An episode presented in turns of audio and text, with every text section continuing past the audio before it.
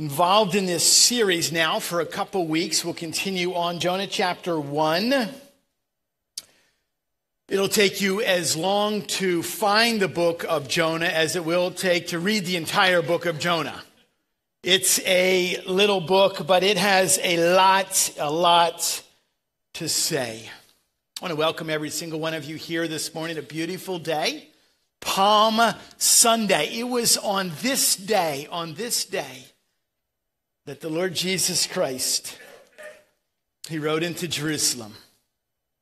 Rode in on his little donkey. Um, it didn't look very kingly.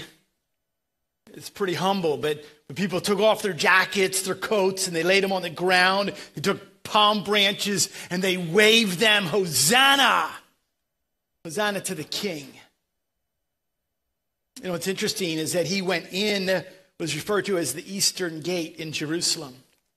Many of you know I had the opportunity, we had the opportunity of being in Jerusalem this past January, and many people don't know that the Eastern Gate, or it's often referred to as the Golden Gate, about 500 years ago, people knew that the Messiah supposedly uh, was is claimed to, to come back and he's going to go through that eastern gate. And so what they decided to do was was block up was to brick up to close and seal that gate. You can see it. It's sealed up we know jesus came as what a humble king but he will be coming again he'll be coming as a victorious conquering king and he will come through that gate. A few blocks of rock will not stop a conquering king. It's Palm Sunday. We get to celebrate this entire week, Passion Week. We begin it today. Go slow this week. Dads, dads, sit down with your families and read the events of what took place from the time that Jesus rode in on that donkey to the suffering on the cross, to the story that we will celebrate next Sunday, the resurrection of Jesus. Look forward to next Sunday. It'll be great to be together for the first time in our new church that's not entirely finished. Don't invite anyone, okay? No, no. It's Easter. We celebrate the risen Savior. Uh, it will be a wonderful, wonderful day together. Let's, let's pray. We have a lot here, um, and we need God's help to listen and to learn this morning. So let's bow our heads together. Father, we do come before you, thanking you for this Sunday that we remember who Jesus is. Humble, and yet we know as a result of the resurrection, as a result of the crucifixion, he's also the conquering Messiah. Father, I pray, Lord, for the message that you have placed on my heart. I pray, Lord, that it would be heard as your message, not, not mine. Father, and I just pray right now that the Holy Spirit would descend amongst us and speak to hearts and remind us and renew us, awake us to hear of you. Father, at this time, I think of our many students, uh, Pastor Stewart. Cheyenne as they're on the retreat. I, I pray for them, and this would be a, a time of change and growth. Pray for Pastor Aaron as he speaks to them as well. Father, I pray for each person that is here, and I thank you, Lord, for what you're doing in our midst. But today we are reminded about the importance of surrender to you fully in submission and complete obedience. We ask for your help. Father, please um, may you be glorified. Assist me. Use me any way you see fit. We love you. We thank you for your patience and your grace in loving us. We ask this in the wonderful name of Jesus. Amen and amen. Okay, this text, we're going to look at the same text. We'll read it in a moment. Same text that we read last week. There was too much. So we divided it into two parts. Part one last week, part two this week. And if you remember, by way of review, there's kind of this overarching theme to this little book. We know that Jonah is mentioned only 18 times, but, but God is mentioned 38 times in these few 48 verses. as a short book. We know that the overarching theme is that God is in charge. God is the star. God is sovereign over everything and everyone. And God, in his sovereign plan, loves the unlovable. And you and I um, are called to have a part of, even if it's a little part, we're called to have a part of God's sovereign plan, plan to save everyone. So he gives to us, he gave to us a message that allows us to, to tell others. That's really what God told Jonah to do. And that's what we're going to be reminded that we need to do this morning. Pick it up with me. We'll read beginning in verse 17 of chapter 1, read into chapter 2, all the way down to the end, verse 10. God's word says this And the Lord appointed a great fish to swallow up Jonah. Jonah was in the belly of the fish three days and three nights. Then Jonah prayed to the Lord, his God, from the belly of the fish, saying, I called out to the Lord out of my distress, and he answered me. Out of the belly of Sheol I cried, and you heard my voice. For you cast me into the deep, into the heart of the seas, and the floods surrounded me. All your waves and your billows passed over me. Then I said, I am driven away from your sight, yet I shall again look upon your holy temple.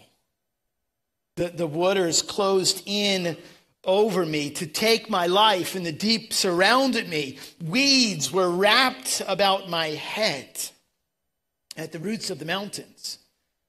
I, I, went, I went down to the land whose bars closed upon me forever, yet you brought up my life from the pit, oh Lord my God. When my life was fainting away, I remembered the Lord. My prayer came to you into your holy temple. Those who pay regard to vain idols forsake their hope of steadfast love. But I, with the voice of thanksgiving, will sacrifice to you. What I have vowed, I will pay. Salvation belongs to the Lord. And the Lord spoke to the fish, and it vomited Jonah out upon the dry land. The Word of God. Okay, we go all the way back to the beginning, first couple of verses of chapter one. What, what was the commission? What was the command that was given to Jonah? Do you remember this? Go to Nineveh. Let's pause for a second already. What, what is the command? What is the commission that is given to us this morning? Matthew chapter 28. What?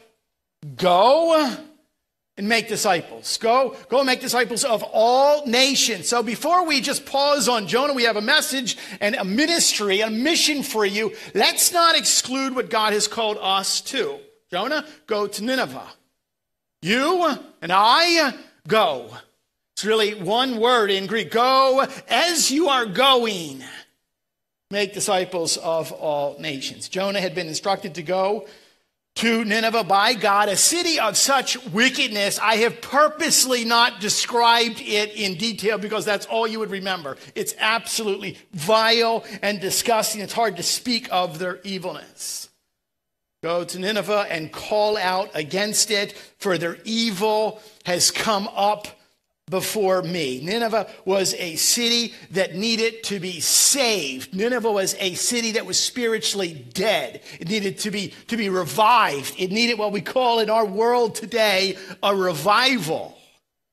God said, Go. Jonah said, No. That's how we got into this whole mess anyway.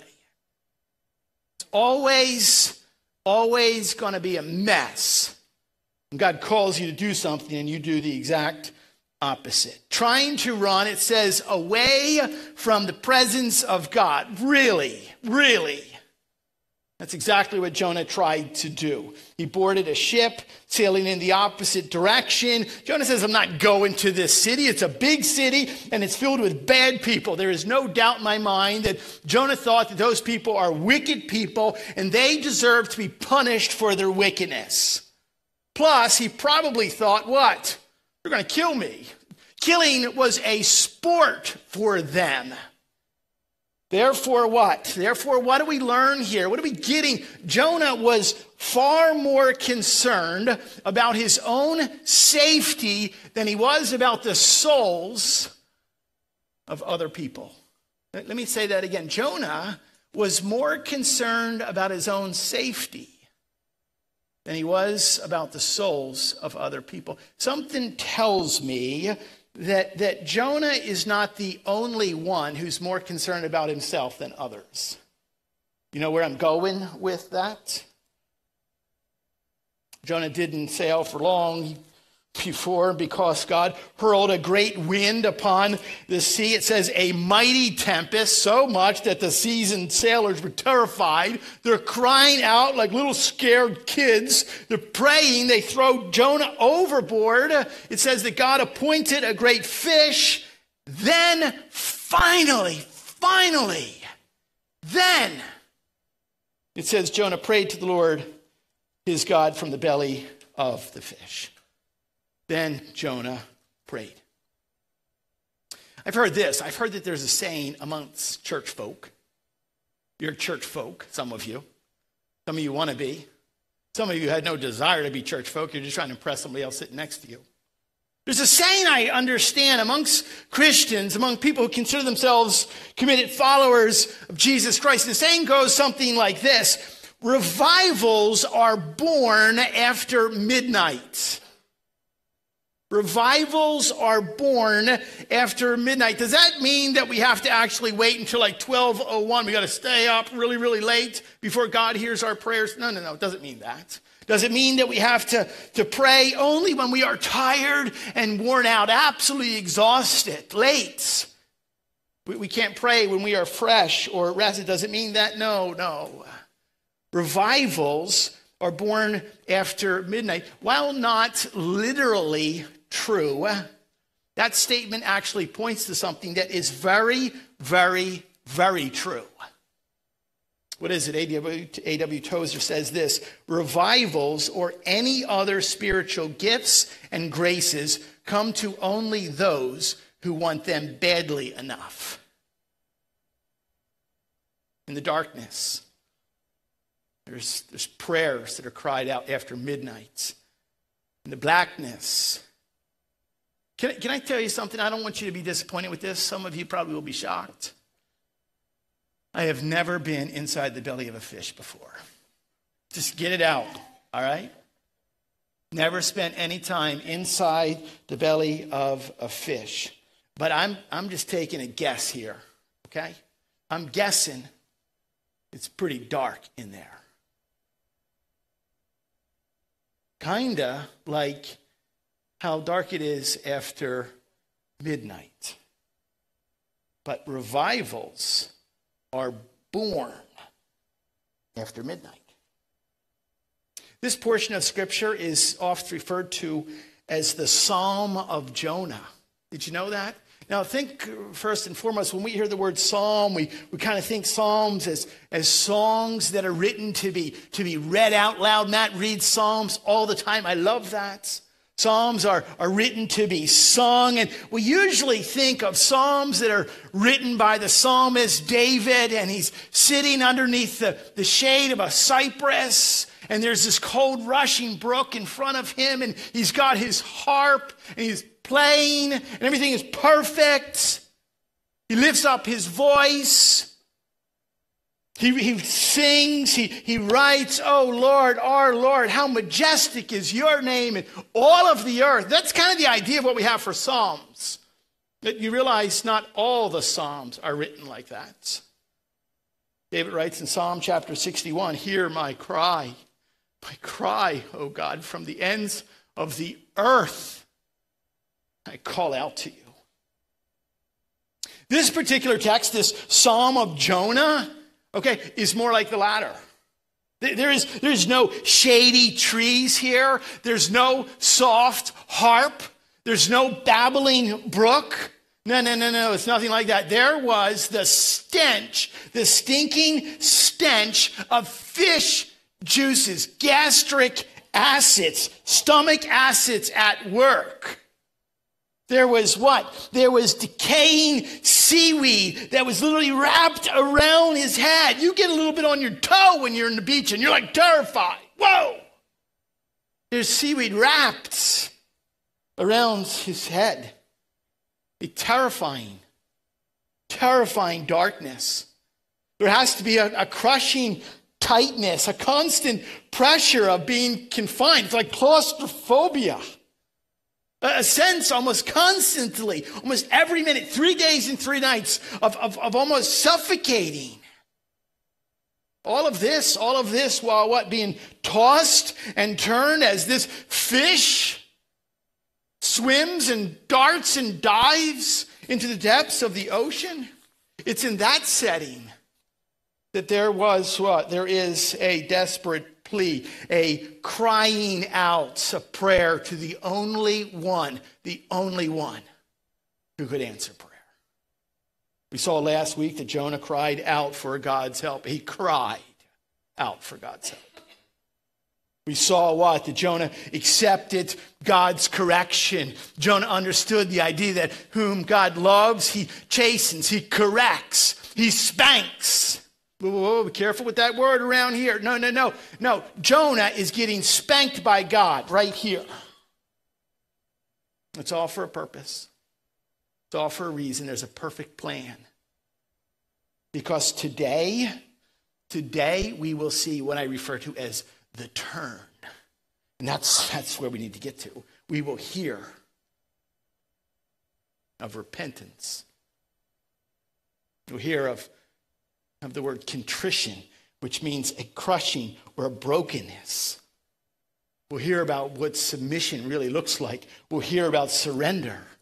This, this is not about just hearing about God or just reading about God. This is not, this is not just believing about God. It says in, in the word of God that even, even the demons believe. So we know it's more than that. This text right here, this psalm of Jonah, is all about obeying God. Last week we saw that Jonah finally prays. This week we will see that Jonah finally, finally obeys. He obeys. Has there been a time? Has there been a time in your life that you can note? You, you, you remember how wet the pillow was with your own tears? You, you, remember the sting of your knees aching on prayer because, because what? Because there was a time that you turned. Could I ask you this? Will, will there be a time for you to turn, to repent, to submit, to surrender before it's too late? Number three, we see what? We see Jonah trusted in God's promise. Jonah trusted in God's promise. The condition, what? It is bleak at best. And yet, for some reason, there is still hope. There's still hope that exists. Let me remind you that there is always, always, always hope for change. It is never too dark. Yeah, yeah, but you don't you don't know my story. You don't know what I did. No, no, no. It is never. You are never too far away. You are never too deep for God, a sovereign God to rescue you.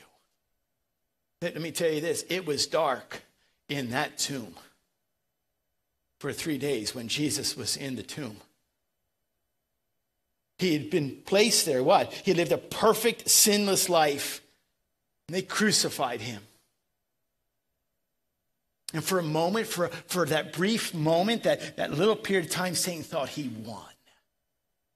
But let me tell you this it is never too dark for a sovereign God. It is never too dark for a resurrected Savior to come to your rescue and to save you.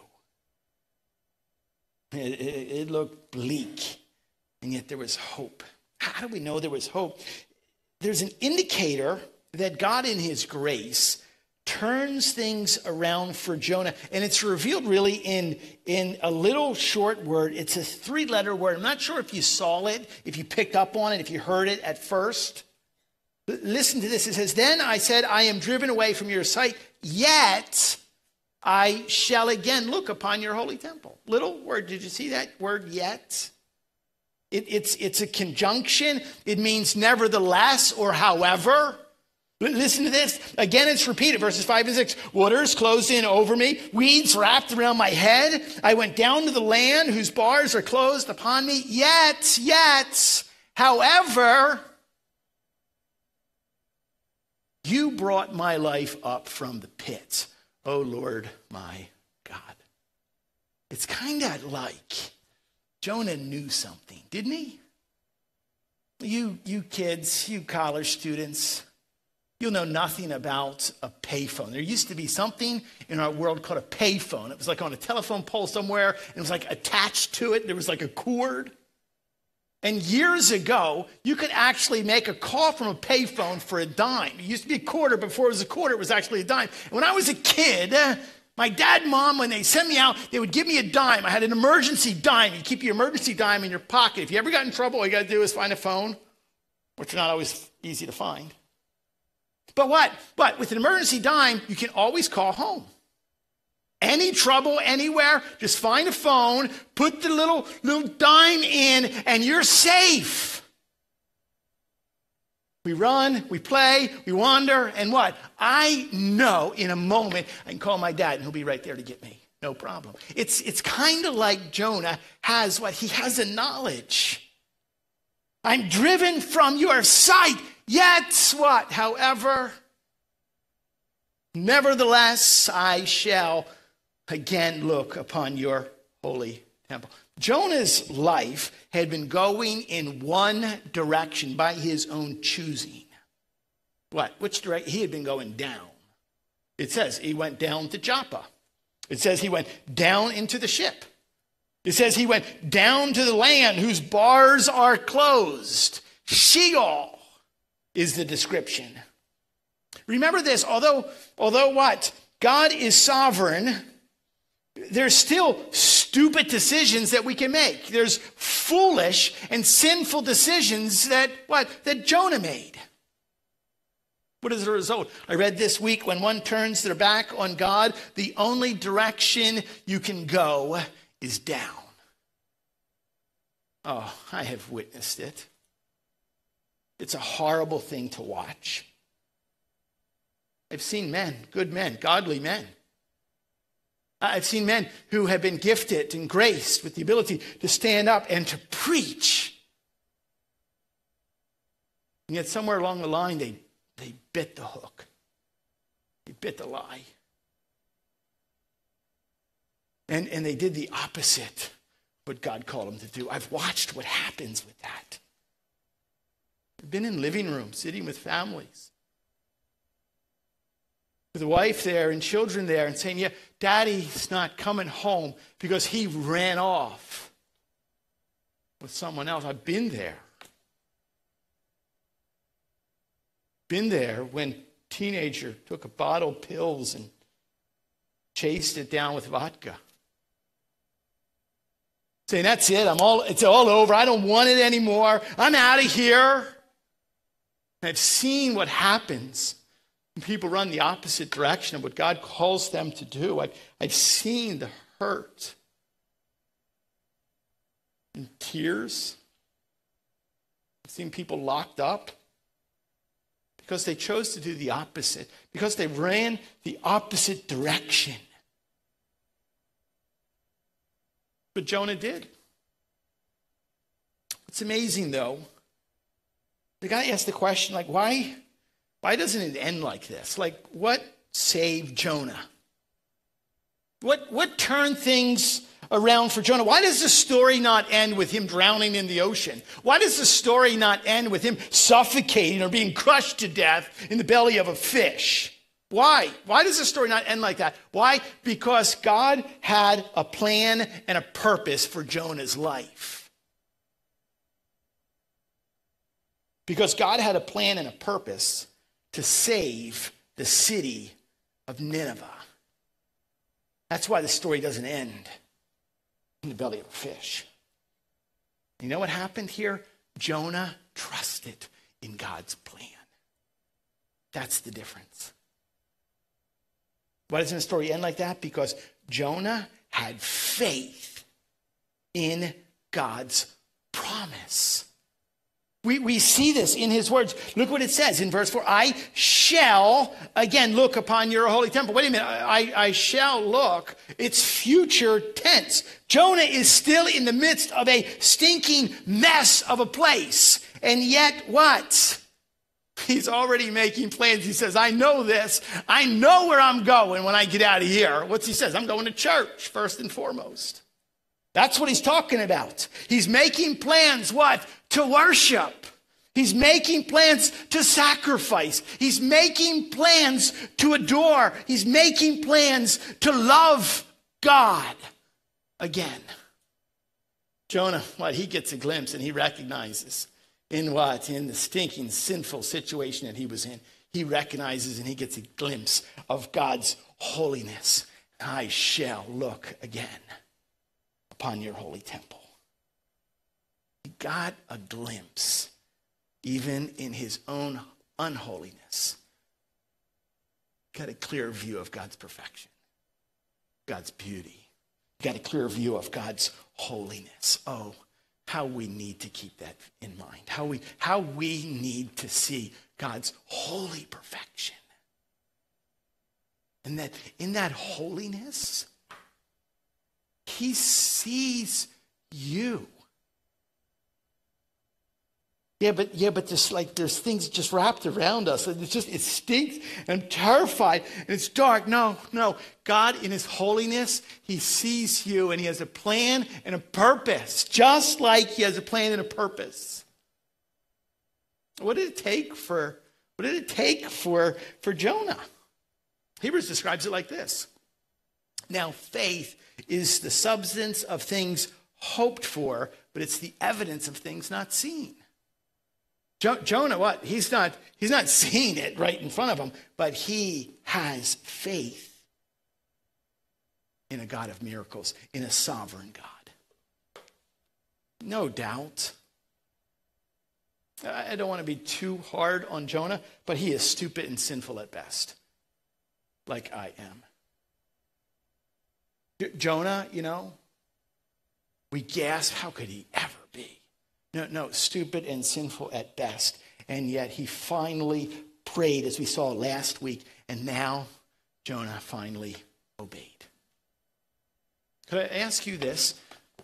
Do you trust? Like, really? Do you truly have faith the substance of things hoped for, the evidence of that which is not seen. Do you have faith to take that step? Do you have faith in the holiness of God that you will one day be used? But you might have a tiny little part, tiny little part of his perfect plan, but it's a part. You realize most of us invest our day and our time and our monies into things that will have no eternal weight or value. Most of, most of us. It will have no eternal weight or value. Two things, two things, two things last for eternity that we touch and see around us. What? The Word of God lives and endures forever, and the souls of mankind. That's it. All the garbage you're collecting at home and you're buying on like that QVC shopping show, none of it lasts. sorry to burst your bubble. You know, the thing that you're rubbing in your garage, like you're shiny, you step back, and it's like, oh, oh, missed a spot. None of it lasts. Jonah had faith, and he trusted in God's promise. Fourthly and finally, Jonah submitted to God's will. He submitted. When my life was fainting away, like that's it, it's over, I remembered the Lord and my prayer came to you into your holy temple. Those who pay regard to vain idols they forsake the hope of steadfast love. But I, but I with thanksgiving, thank you, I will sacrifice to you. Now, what's interesting here, particularly out of verses 7, 8, and 9, in verse 8, I have noticed in the translation several different references, excuse me, several different um, translations of the Bible take a lot of liberty. There's a lot of lateral movement with the, with the, with the interpretation, or I should say, translation of verse 8. It says this, we read it in the ESV. That's what I preach from, the English Standard Version. Get one. Those who pay regard to vain idols forsake their hope of steadfast love. The old King James says it like this They that observe lying vanities, they forsake their own mercy. New American Standard, good, good, good translation says this Those who regard vain idols forsake their faithfulness. They're all saying different things. They mean the same, but they're saying in different ways. I think, in all honesty, shock for me to say it, I think the best, actually, most easily understood in this, in this particular case comes from the NIV. It says this Those who cling to worthless, worthless idols turn away from God's love for them. I think that's really well worded. Certainly accurate to interpretation. Those who cling to worthless idols turn away from God's love for them. The meaning, what? It, it's the same. There's a little bit of a different wording, but it's very, very clear what Jonah is praying and crying out for. I don't think he's just thinking about those sailors that were praying to false gods, remember earlier up on the ship? I don't think it's just that that's coming to his mind. You know what I believe? I believe now Jonah admits that there were idols in his own life. Jonah's like confessing the fact that there were idols. What is an idol? Like we know an idol is a little carved piece of wood, or, or maybe it's chipped or shaped or smoothed or sanded out of stone, or it's molten metal. And it can be in the shape of anything. Like literally, idols are made in the shape of a cow, of, uh, of a cat, there's idols that people will, will pray to. It's in the shape of a frog or a dragon, anything. Little, little shapen stone of a fat guy with his, his legs crossed. Buddha, and people pray into that. It's an idol. I visited India a number of years ago. And literally, it startled me. I saw, I was looking, it was, it was a, a stone shaped, it was carved in the shape of a rat and looked like really real. I took a picture of it. I sent that home and I'm like, honey, that's, that's, that's why the gospel is needed. People are like, they're praying, they're literally bowing before a stone that is in the shape of a rat. It's an idol. What, what is an idol? An idol is anything. It doesn't have to be just that. It's anything that what takes away from God the affection and the obedience that rightfully belongs to Him. Now, some of you, I trust, what? Are not bowing before a stone that's in shape of a rat, but I tell you what, you're bowing before other things. Anything. It's anything that can take your affection and your obedience away from what God rightfully deserves. Your house even your home. It's a beautiful home, wonderful. God blessed you with that. Some of you stay up at night and worry more about your house than you do about sharing the gospel with others. Like if you were to cut the time, like measure the time, some of you are more concerned about your car, about your career, about what clothes you wear, about what hobbies you do, about what toys you own. Or sometimes what's interesting, it might not be quite as tangible as that. Maybe it's not an object. And so Satan will, will what tempt us with something that's a little bit more subtle and actually sounds pretty good. You realize that your own family can become an idol? You realize that? You realize that your own kid? Yeah, but we're supposed to love our children. Yes, yes, you love our children, but you think about what? We have moms and dads that are tearing around and they are trying to meet every single need for their little prince or their princess. You know the parent, you've seen them halftime and mommy runs out with the Gatorade. Here you go. And then you hear the kids say, I don't like Arctic Rush. Oh my goodness. The kid's the idol. The kid's running that whole home. Happens all the time. Happens all the time. It doesn't have to be a stone that's shaped like a rat. I know parents that spend far more time in trying to get their kid a scholarship than telling them how to get to heaven. And, and it has become an idol in their life. Jonah had an idol in his life, and it wasn't a car. Jonah had an idol in his life. It certainly wasn't his clothes, okay? They were probably burned off by this time. Jonah had an idol, it wasn't his career. Jonah had an idol in, in, in his life, and it was Jonah. Understand that you, you, what?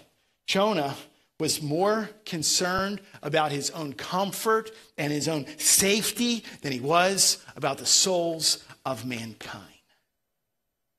I think there were other reasons. I think there were other idols. I think it was his own patriotism. He was, he was more in love with what? The nation Israel than he was in love with the nation Assyria. He felt that the nation Israel should be saved, but not, not the Assyrians. We can have all kinds of things that take our affection and our love and our obedience from the God who deserves it. But no longer. Nuh-uh. No, no, no. Jonah says, I don't want to forsake God's love any longer. Jonah, in this darkness, in this hellish place, he says, I don't want to miss out on, on God's love and God's mercy any longer. He says this I, with thanksgiving, sacrifice. I get to give. Is that the way you do it? I get to give.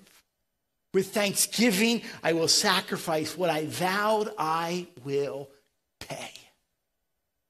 I ask you this what keeps you from offering your full love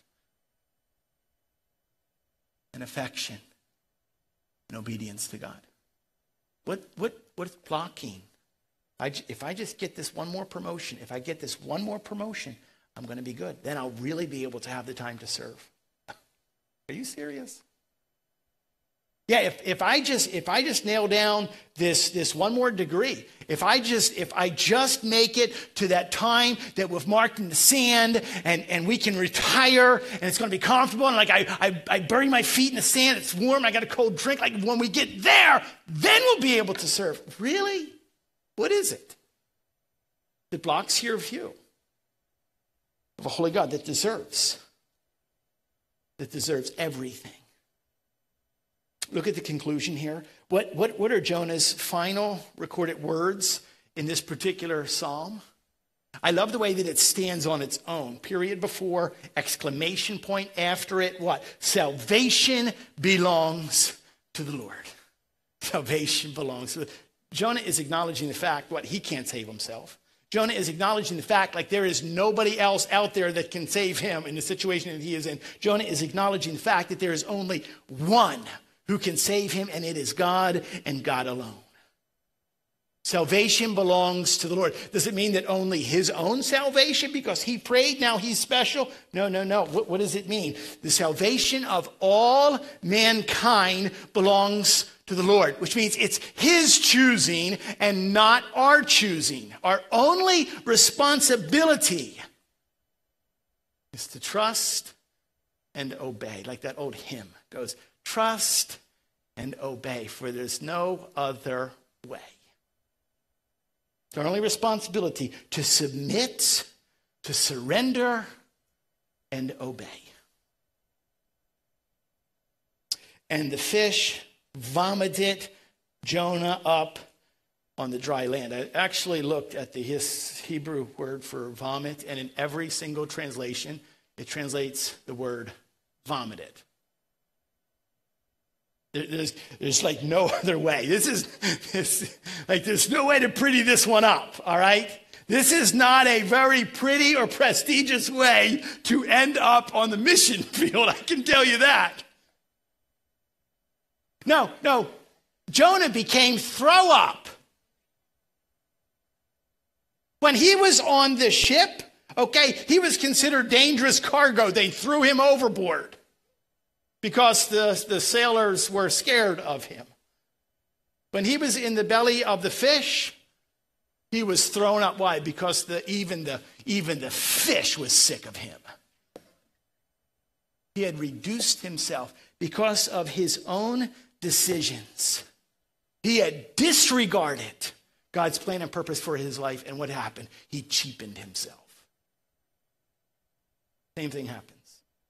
Same thing happened to us. You disregard what God's plan and purpose is for your, your, your life and you cheapen yourself. There is no doubt in my mind that after he arrived on dry land and he stood up, like he was what? He was a changed man. He was a humbled man. Far, far more importance. He was an obedient man. But now, but now at this moment, now, revival awaits.